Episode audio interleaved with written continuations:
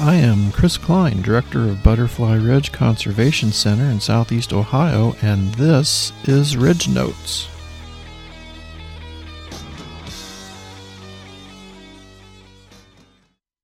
Hi there, this is Chris Kline, Director of Butterfly Ridge Butterfly Conservation Center in the Hocking Hills of Southeast Ohio.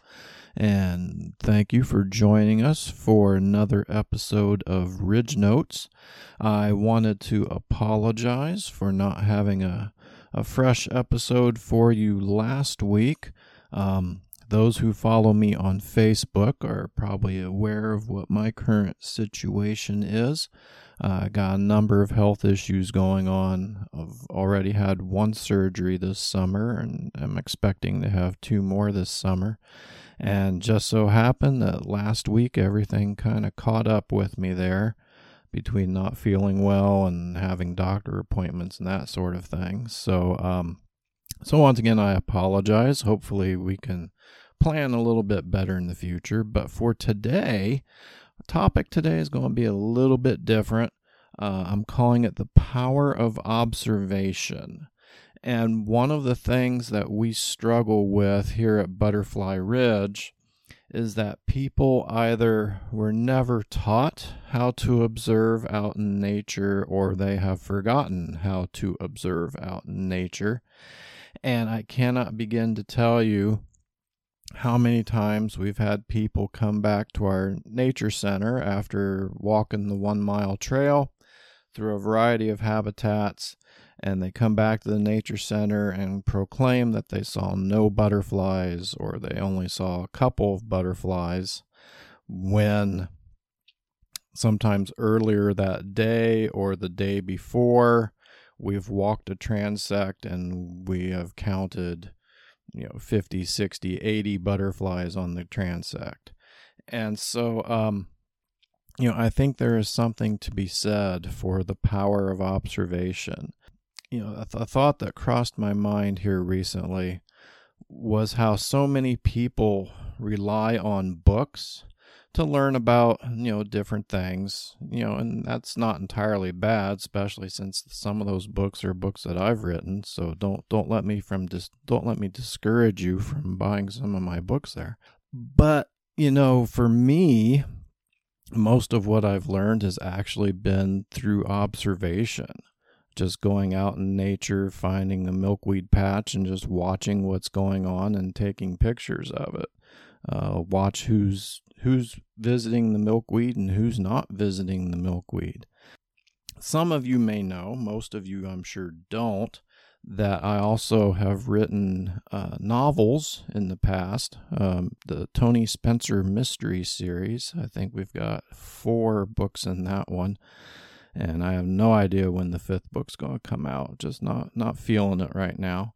But a friend of mine, something that she's always given me grief for when I write novels and when I write some of my other books, is I always mention the protagonist having to stop to use the restroom out in nature. And my friend Karen's always giving me grief about that.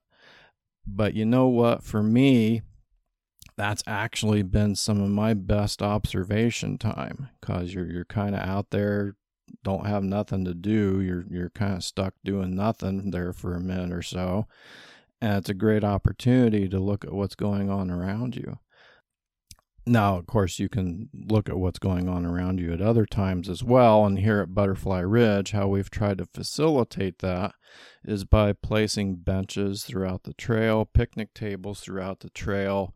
Uh, a lot of our visitors seem to think that those are just for when you're tired, and actually, the purpose of the benches and the picnic tables is to try to encourage people to stop and sit down and watch what's going on around them one of the things that's going on ar- around us here at Butterfly Ridge right now is we've got a lot of stuff blooming.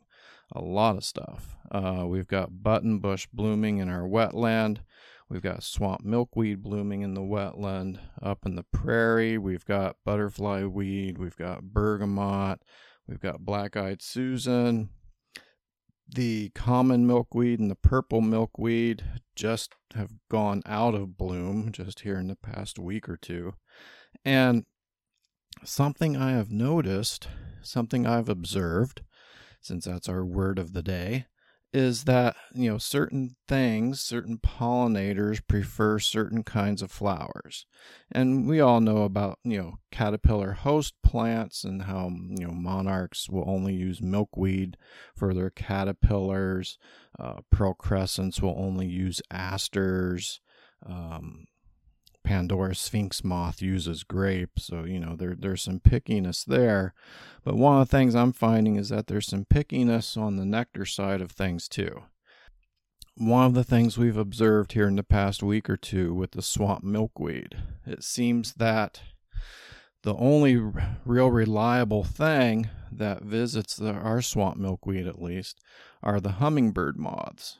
Um, I've shot several minutes of video with uh, snowberry clearwing moth visiting the swamp milkweed. Uh, one of our staff members the other day shot video of a different sw- uh, snowberry, I assume he was different, uh, snowberry clearwing moth visiting the swamp milkweed. We don't tend to see a whole lot of butterflies on the swamp. Every now and then we'll see fritillaries on there but uh, that's actually about it. Um, the hummingbird moths seem to be the reliable pollinator on the swamp milkweed. Um, for example, the bergamot up in the prairie, the, the little grass skippers, and the silver spotted skippers, they're in that spread wing skipper group. Um, they're all over that bergamot. You know, if you want to if you want to study skippers, plant bergamot because that's what they go to.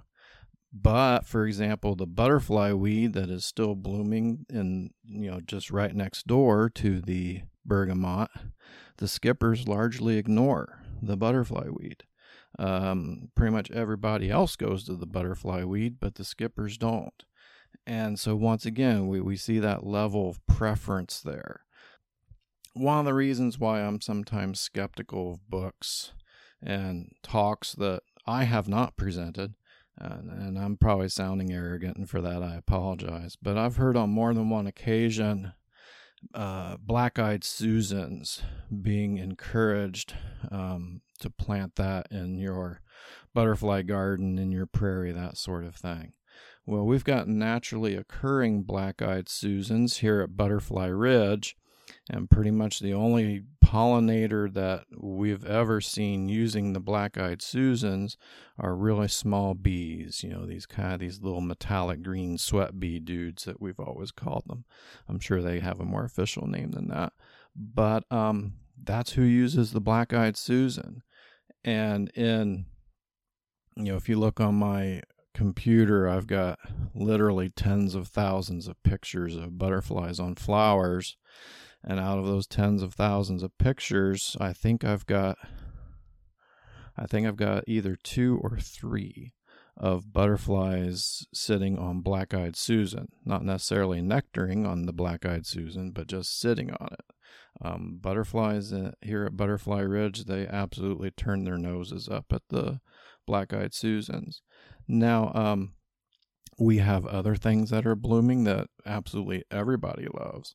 Uh, the button bush down in the wetland, everybody loves button bush. The the tiny little grass skippers, the spread wing skippers, the bigger butterflies, the tiger swallowtails, the fritillaries, uh, bees. Everybody loves button bush.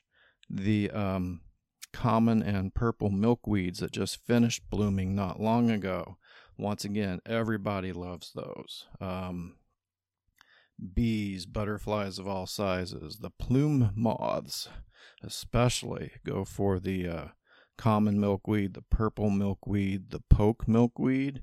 Plume moths absolutely love poke milkweed. So, um, once again, kind of the lesson for today is the power of observation and, and seeing firsthand what it is that the pollinators prefer, what they don't prefer, and then incorporating that knowledge into your home landscape. Um, you know, you could have an entire yard of bergamot. It's going to look lovely, lovely for three or four weeks. You're going to have grass skippers galore, but that'll be about it. Uh, once again, butterfly gardening is all about uh, diversity. and, and having something for everybody. And I know not everybody lives in a swamp, so buttonbush may not be a good choice for everyone. But once again, you know, the common milkweed, the purple milkweed have that same effect. Everybody, from a pollinator perspective, really enjoys those particular milkweeds. And so, um, let me encourage you. Maybe your yard's not quite up to speed yet as far as being able to go out and spend a half hour or an hour just watching what's going on in the backyard or the front yard. Maybe you maybe you're just starting off in this butterfly gardening gig. But you know go to a local metro park. Uh, go to a local um, you know field that the the owner of the field just lets people walk through it's not fenced in or anything just go there and, and observe and pay attention to what's going on in those areas. And it'll be very enlightening, and you'll learn every bit as much as what you would learn from one of my books. But uh, still go ahead and buy my books, though. Um, to help facilitate that observation, if maybe your yard is not, you know, uh, quite up there yet, attracting pollinators, and you don't have that local metro park or field nearby, um, go on uh, YouTube, our uh, YouTube channel that we have. Uh, if you uh, search for Butterfly Ridge, that should pop up. Or if you search for Landscaping for Life, uh, you'll probably get to us as well because we, like I mentioned earlier with the swamp milkweed, we do uh, a lot of video work here at Butterfly Ridge. And I'll set the video camera in front of some of these different uh, blooming native plants and just let the video camera record everybody that's coming to visit. And then we'll usually create about two or three minute snippet of what's happening at that particular wildflower and we'll post it to our YouTube channel. So, uh, once again, you might want to check that out, give you a little bit of a uh, a heads up there and in, in starting your observation skills. You can check out some of that uh, pollinator action there at our YouTube channel. Once again, if you search for Butterfly Ridge or for Landscaping for Life, you should be able to track it down that way. Next time, so episode 14, hopefully it will happen next week. We'll see we'll see how it all goes. Uh, summer, unfortunately, is being a little unpredictable. But next week, I want to talk some about raising monarchs. Uh, people are starting to find monarch caterpillars in their milkweeds, and there's a right way and a wrong way to raise monarchs. Also, this time of year, we're, we're getting pretty close to that time for the annual uh, press release from certain monarch scientists and conservation groups telling you that if you raise monarchs in your yard, you are personally responsible for destroying the monarch population and the migration. And so tune in next week when I let you know that those people are full of hooey and that there is a correct way to do it that won't be causing harm to uh, the monarchs or the migration or anybody else. And so, once again, I thank you for listening to Ridge Notes. And until we talk again, make sure you take good care of those pollinators. Ridge Notes is sponsored by Butterfly Ridge Butterfly Conservation Center in the Hocking Hills of Southeast Ohio. Open every day but Tuesday, April 15 through October 15.